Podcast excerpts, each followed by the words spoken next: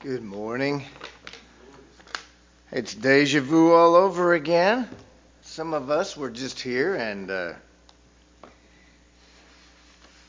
we did have a, it may so- sound like it shouldn't put those words together, but we did have a wonderful memorial service yesterday because when somebody dies in the arms of the Lord, that is a wonderful thing. It is a wonderful thing to celebrate. And our church ministered yesterday because we had a lot of visitors. And uh, by that crowd, I bet three quarter of them probably are not in church this morning, unless they got inspired to from what they experienced here. But that's for most of our country. I don't think, I, I doubt a lot of the polls. I think when Americans are uh, polled, as to what's your church affiliation or what you go to or participate in. You know, there's like 40% of them respond. It used to be 60%. You know, say that they are a part of a church. I think it's like six or seven percent, and I feel like I'm an expert in that area because that's what it is in in Europe. It's even less than that. They just don't lie because they don't feel guilty about not going anymore. We just have a little bit more me- memory so, nobody does life and nobody does death like the church, like the people of God. And I don't care how political correct the world gets, especially nobody will, will provide hope and joy like the church. We've got that. Nobody has gospel music. Nobody has the music that we have. If you could have heard um, "Go Rest High," Judy sang yesterday, and then Mike, you know, why, why me, Lord, and then the personal testimonies of seeing God at work in Wayne's life. That it was remarkable, just, just remarkable. Anyway, our reading this morning is from uh, Exodus chapter uh, 14, verses 1 through 14. Exodus 14, verses 1 through 14. I might read a little bit further than, than that. Then the Lord said to Moses, Tell the Israelites to turn back and encamp near Pi uh, between Migdol and the sea. They are to encamp by the sea directly opposite of Baal Zephon. Pharaoh will think the Israelites are wandering around in the land in confusion, hemmed in by the desert. And I will harden Pharaoh's heart, and he will pursue them, but I will gain glory for myself through Pharaoh and all his army, and the Egyptians will know that I am the Lord. So the Israelites did this. They went on a little road trip out of Egypt. And when the king of Egypt was told that the people had fled, Pharaoh and his officials changed their minds about them and said, What have we done? We have let the Israelites go and have lost their services. We've lost all of our minions and slaves. So he had his chariot made ready and took his army with him. And he took 600 of the best chariots along with all the other chariots of Egypt, with officers over all of them. The Lord hardened the heart of Pharaoh, king of Egypt, so that he pursued the Israelites, who were marching out boldly. The Egyptians, all Pharaoh's horses and chariots, horsemen and troops, pursued the Israelites and overtook them as they encamped by the sea near Pi Ha Haroth opposite Baal Zephon. You got to practice that. I still don't know if I got it right. Mm-hmm. As Pharaoh approached the Israelites, as Pharaoh approached, the Israelites looked up. In the NRSV, it says they looked back. They looked up, and there were the Egyptians marching after them, and they were terrified and cried out to the Lord. They said to Moses, Was it because there were no graves in Egypt that you brought us to the desert to die? What have you done to us by bringing us out of Egypt? Didn't we say to you in Egypt, Leave us alone, let us serve the Egyptians? It would have been better for us to serve the Egyptians than to die in the desert. Sounds like a really bad vacation. And Moses answered the people, Do not be afraid, stand firm, and you will see the deliverance. The Lord will bring you today. The Egyptians you see today, you will never see again. The Lord will fight for you. You need only to be still. Let me keep reading. Then the Lord said to Moses, Why are you crying out to me? Tell the Israelites to move on. Well, where are you going to move when you're up against the sea? Raise your staff and stretch out your hand over the sea to divide the water, so the Israelites can go through the sea to dry ground. And I will harden the hearts of the Egyptians so that they will go in after them. And I will gain glory through Pharaoh and all his army, and through the chariots and his horsemen. And the Egyptians will know that I am the Lord when I gain glory through Pharaoh, his chariots, and his horsemen. One of the most exciting and intra quoted sections of the Bible. That means chapter 14 of Exodus is referenced many, many times in other parts of the Bible as a very, very pivotal story. Because why? Because we're finally getting the Israelites out of 400 years of slavery and domination. They're being emancipated to fulfill original promise given to Abraham that his descendants would be blessed with land and seed and prosperity and in the long haul, they would become a witness to the world of what it would be to be one nation under God. It wasn't the United States, it was going to be Israel. So it's a tremendous story, but what we're going to look at today really has to do with, it's related to them, but it has to do with regrets. Anybody here ever have any regrets? You may have regretted that you went, wasted two weeks on some cruise or vacation that you didn't like. You may have regretted that you bought a uh, refrigerator or stove that didn't work out. Or maybe you bought a, a clunker of a car and all you did is keep taking it back. Or maybe you entered a relationship, maybe went so far as married someone that you regretted down the road. Maybe you regretted a job that you took. Maybe, like God, you regretted that you redeemed these people only to see them backbite and complain against you. You know, the Bible says that God had regrets himself. We all have regrets. Sometimes those regrets were because we may have initially took a step of faith because we cried out to God, but then somehow we got disoriented on our journey. Now, what does the word regret technically mean? I looked it up in the dictionary.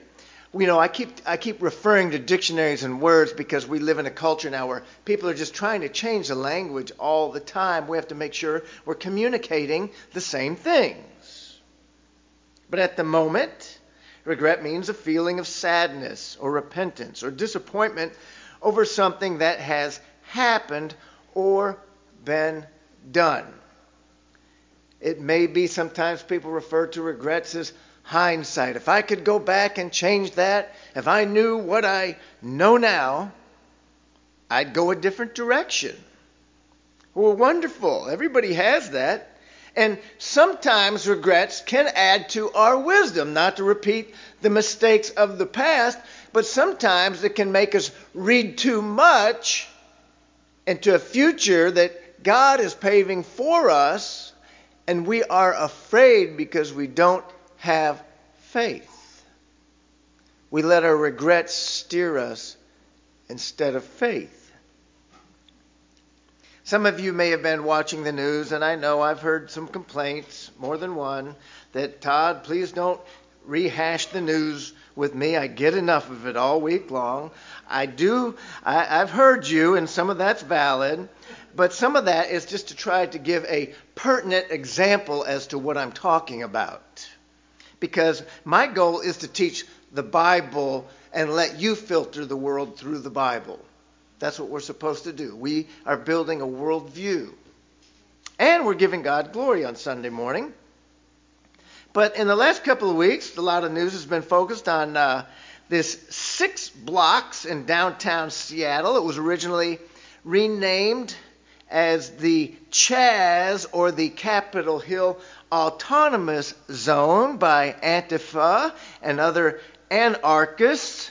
Then they renamed it a few days later as CHOP, Capitol Hill Organized Protest, and it became a no man's land to any type of uh, police, fire, EMS, of course, unless people started getting shot and killed, as which what happened.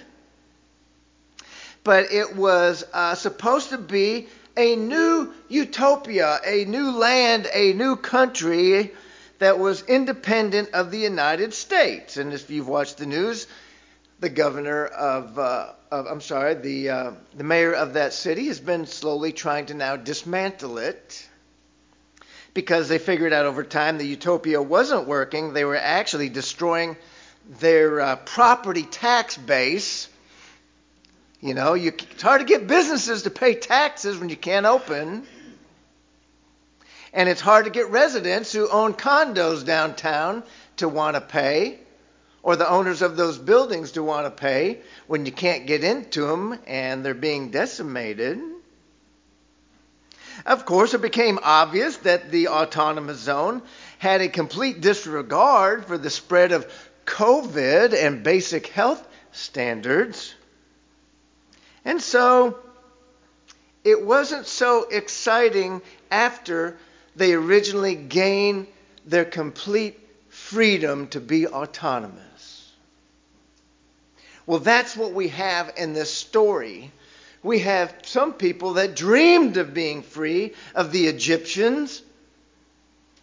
My great great great grandpa was a slave and built the pyramids, and my great grandpa did it, and my grandpa did it, and I did it, and my son did it, and his sons and his son's sons are going to do it. But Moses came along and he put that idea in the head that we could govern ourselves we could restore ourselves to be the people of God. So we went with him after we saw all of these plagues and how we beat down the Pharaoh. And so we left town. We celebrated the new Passover. Dedication of the firstborn, Moses told us, should also be an annual, annual rite that we do. And we left town to experience this new freedom. But, you know, with all that excitement of emancipation, uh, they kind of may have forgot that they also needed to follow through on several other areas because it's tough to be a free floating, autonomous mob of 2 million people I mean, that is a situation ripe to implode on itself, would it not? I mean, that, there's a lot of things can go wrong. You just leave, you just leave a, a nation state with uh, modern canals and irrigation and the best agricultural program in the world, probably the largest standing army in the world. And they left that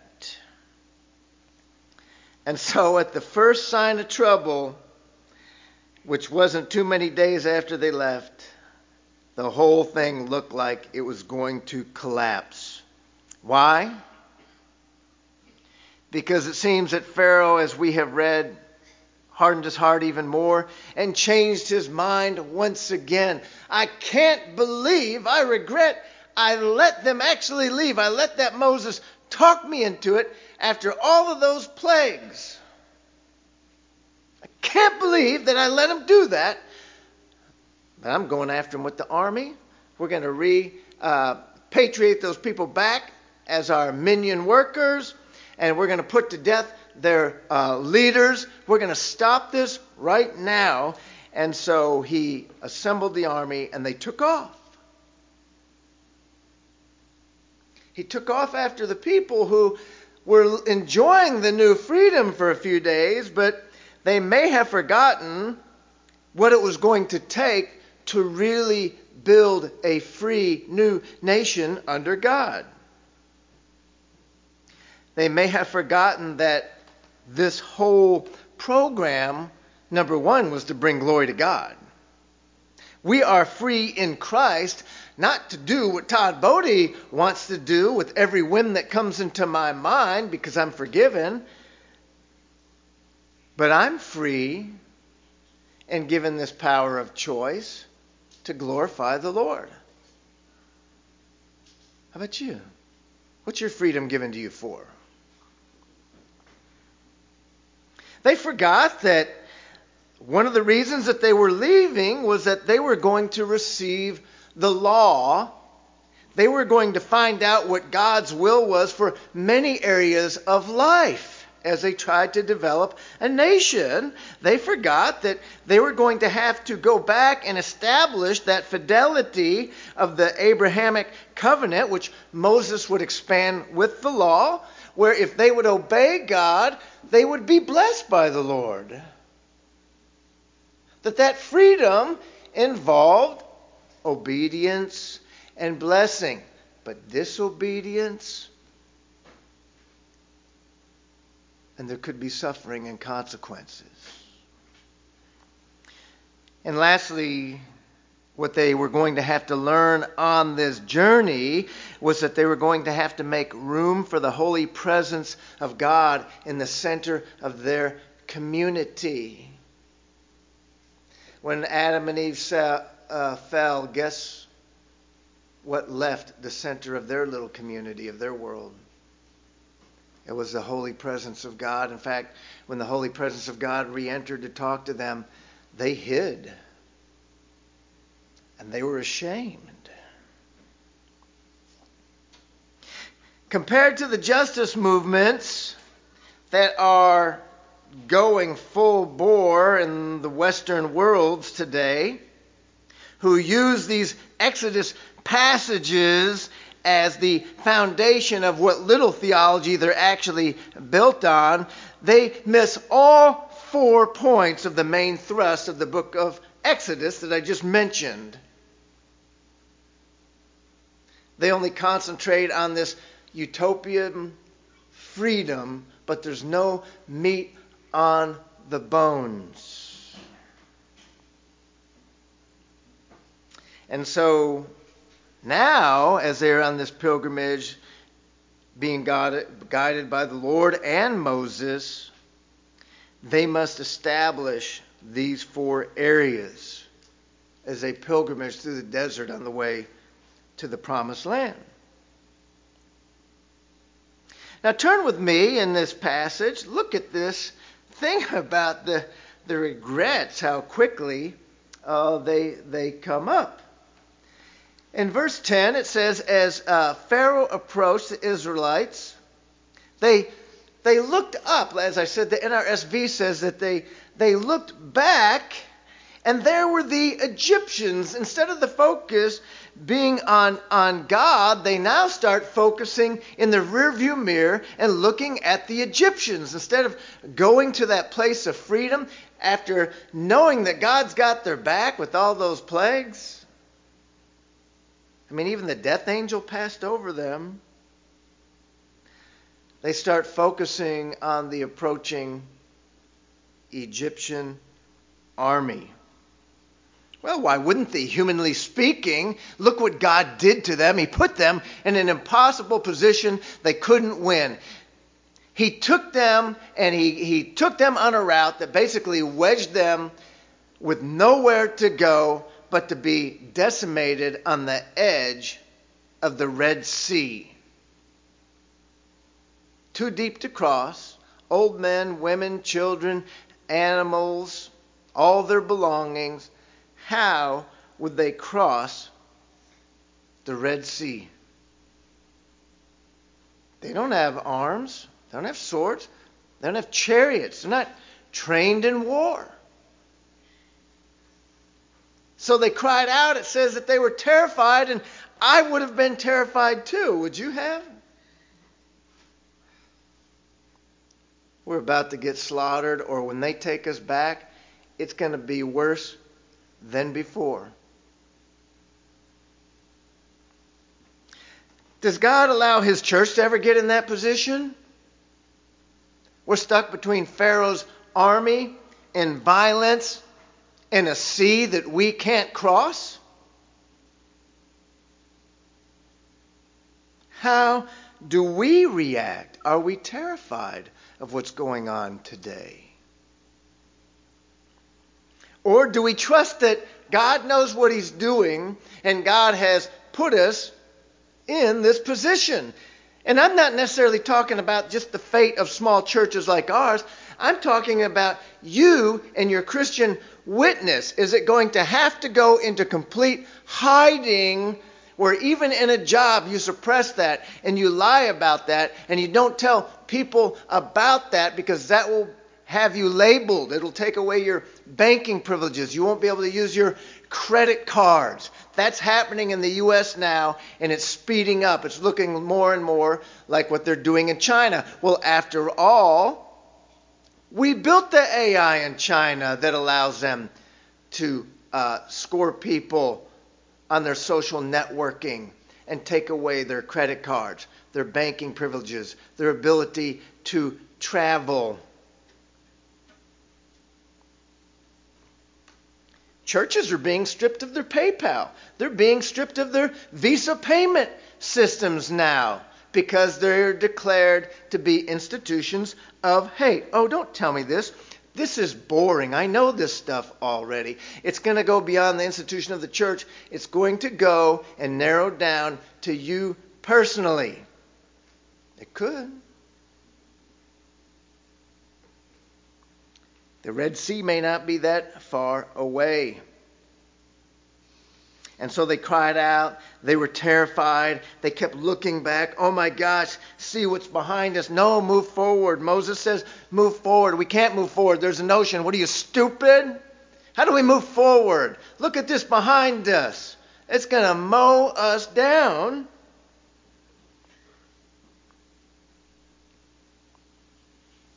And so, in this passage, just in these two verses between verses 10 and 12, Egypt is mentioned five times by the Israelites. Their focus completely moves from Yahweh to Egypt. Why'd you bring us out here? I mean, did you, is it, we're going to open a cemetery out here? We could have done that back home. I'd rather be a slave where I know I got full meals and a roof over my head than come out here. At least I know what tomorrow's going to be. Walter Brueggemann, in his NIV 1994 commentary on this passage, writes Moses had provided a revolutionary alternative for slaves, an alternative to the demands of Egypt. In prospect, such emancipation had been attractive. In hand, however, it is only a profound hardship. It is difficult to sustain a revolution because no one loses all the benefits of the whole old system. Well, before there was any tangible benefits from what is pro- promised, they were going to lose all the benefits of being in Egypt to suddenly going out on faith and having no benefits but God Himself.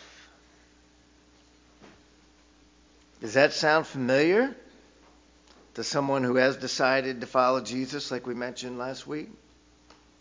In Luke 9:62, Jesus replied, "No one puts a hand to the plow and looks back, and who looks back is fit for service in the kingdom of God." Paul writes in Philippians 3:13, "Brothers, I do not consider myself yet to have laid hold of it, but one thing I do, forgetting what is behind and straining toward what is ahead, I press on toward the goal to win the prize for which God has called me heavenward in Christ Jesus. How do I overcome regrets?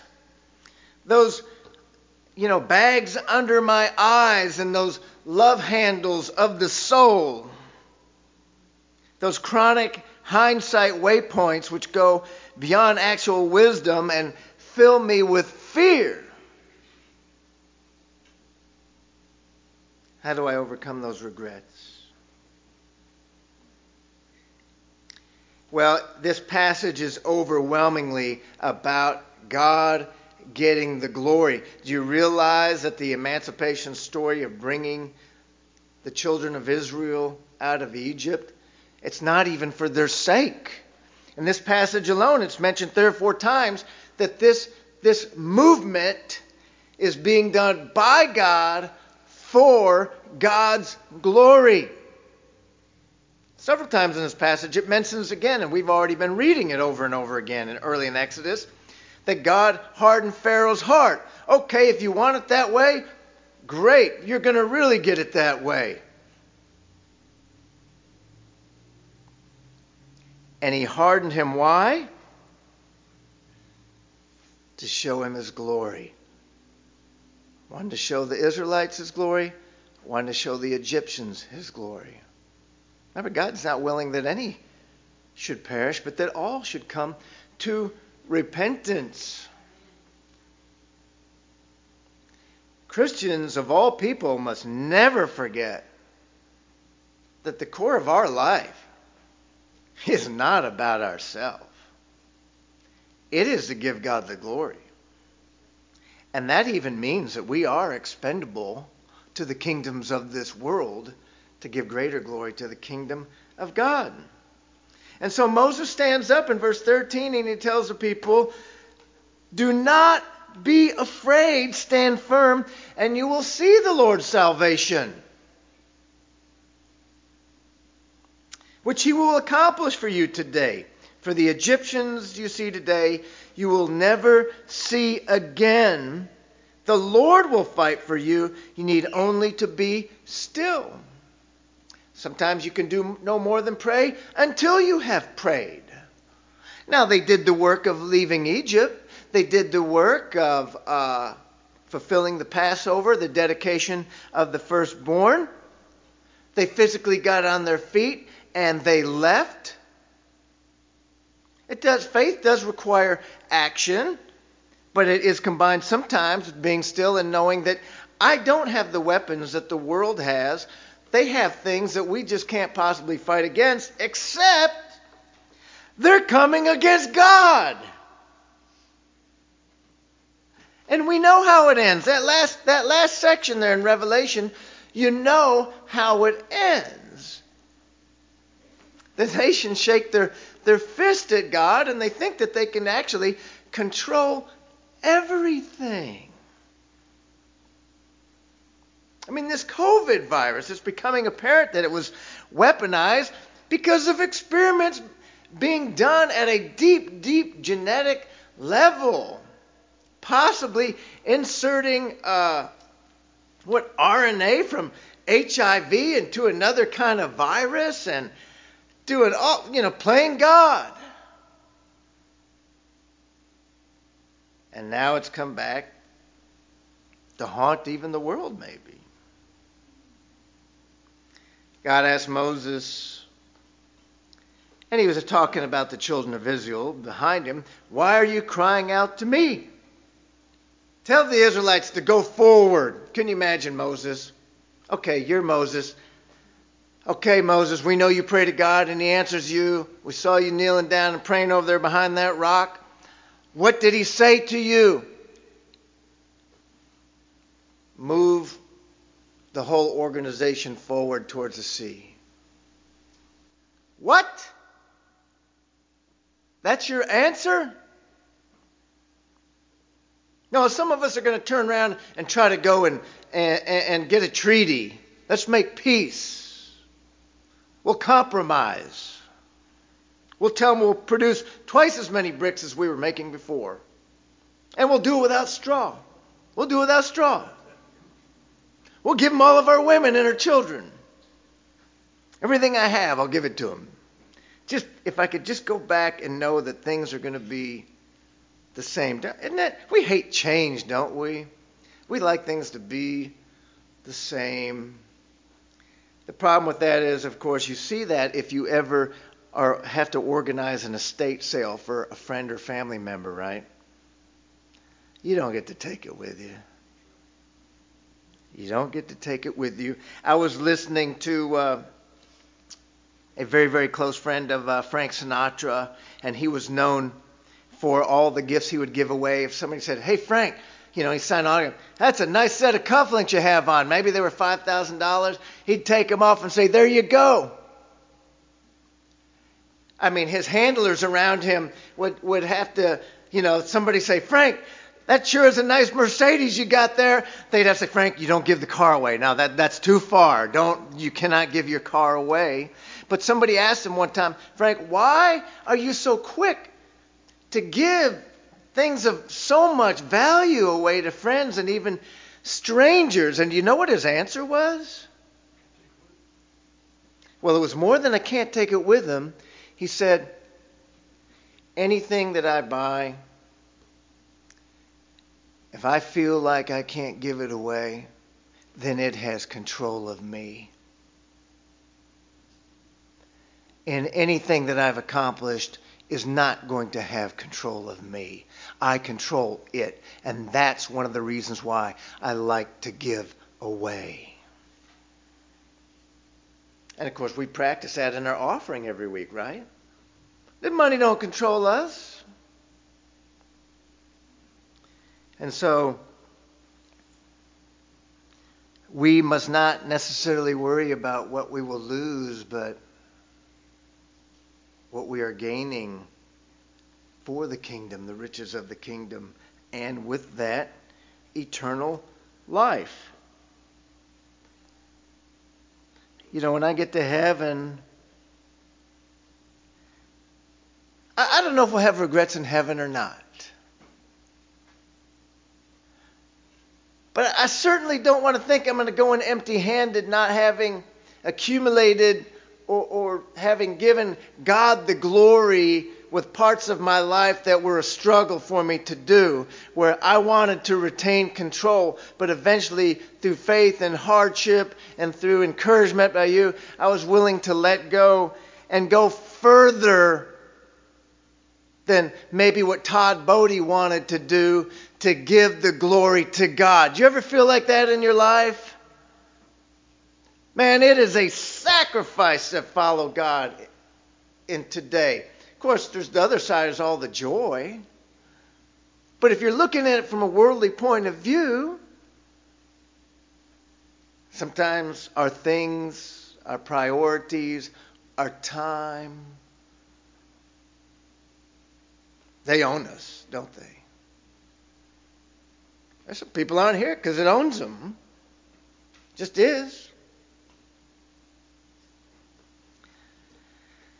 So, verse 17 or verse 16, and as for you, lift up your staff. He's talking to Moses. Stretch your hand out over the sea, divide it, so that the Israelites can go through the sea on dry ground. And I will harden the hearts of the Egyptians, so that they will go in after them. Let me just give you a highlight. I'm going to end here, because next week we're going to talk about that while they're assembling these people to get forward, the cloud leading them in the front the cloud of God, the glory of God, and the angel of God move to the back. The Egyptians see this cloud of darkness, but on the Israelite side, between them and the sea, there's a great light that illuminates them.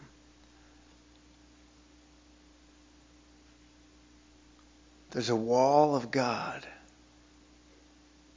between this armed army, all the modern weaponry, and then here's all these simple, deplorable people trapped against the sea. And God's going to hold them off.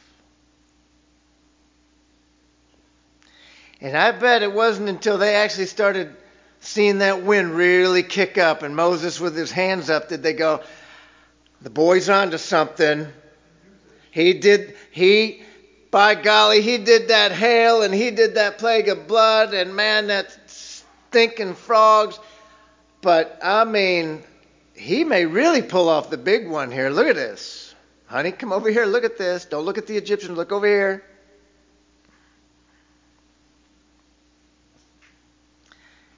In 2 Kings 2 6, it says that Elijah prayed when the servant of Elijah when the servant of the man of God Elijah got up and went out early one morning, an army with horses and chariots had surrounded their city. And so he asked Elisha, Oh, my master, what are we to do?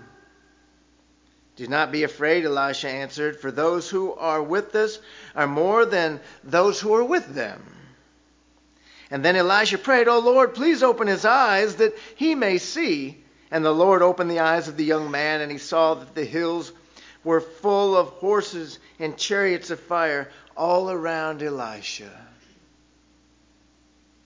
There's a story, uh, some of you might be World War II buffs, that at the end of 1943, going into early 1944, there was a secret meeting in Tehran between FDR, Churchill, and Joseph Stalin as to how to stop the Nazis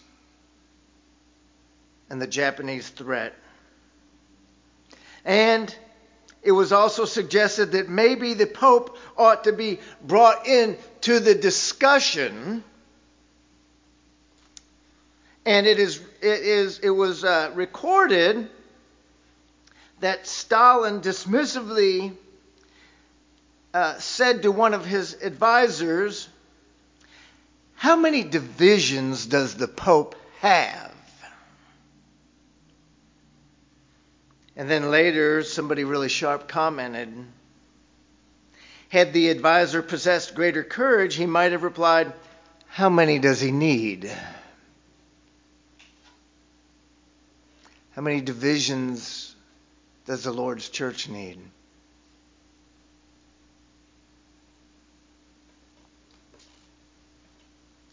To God be the glory. Amen.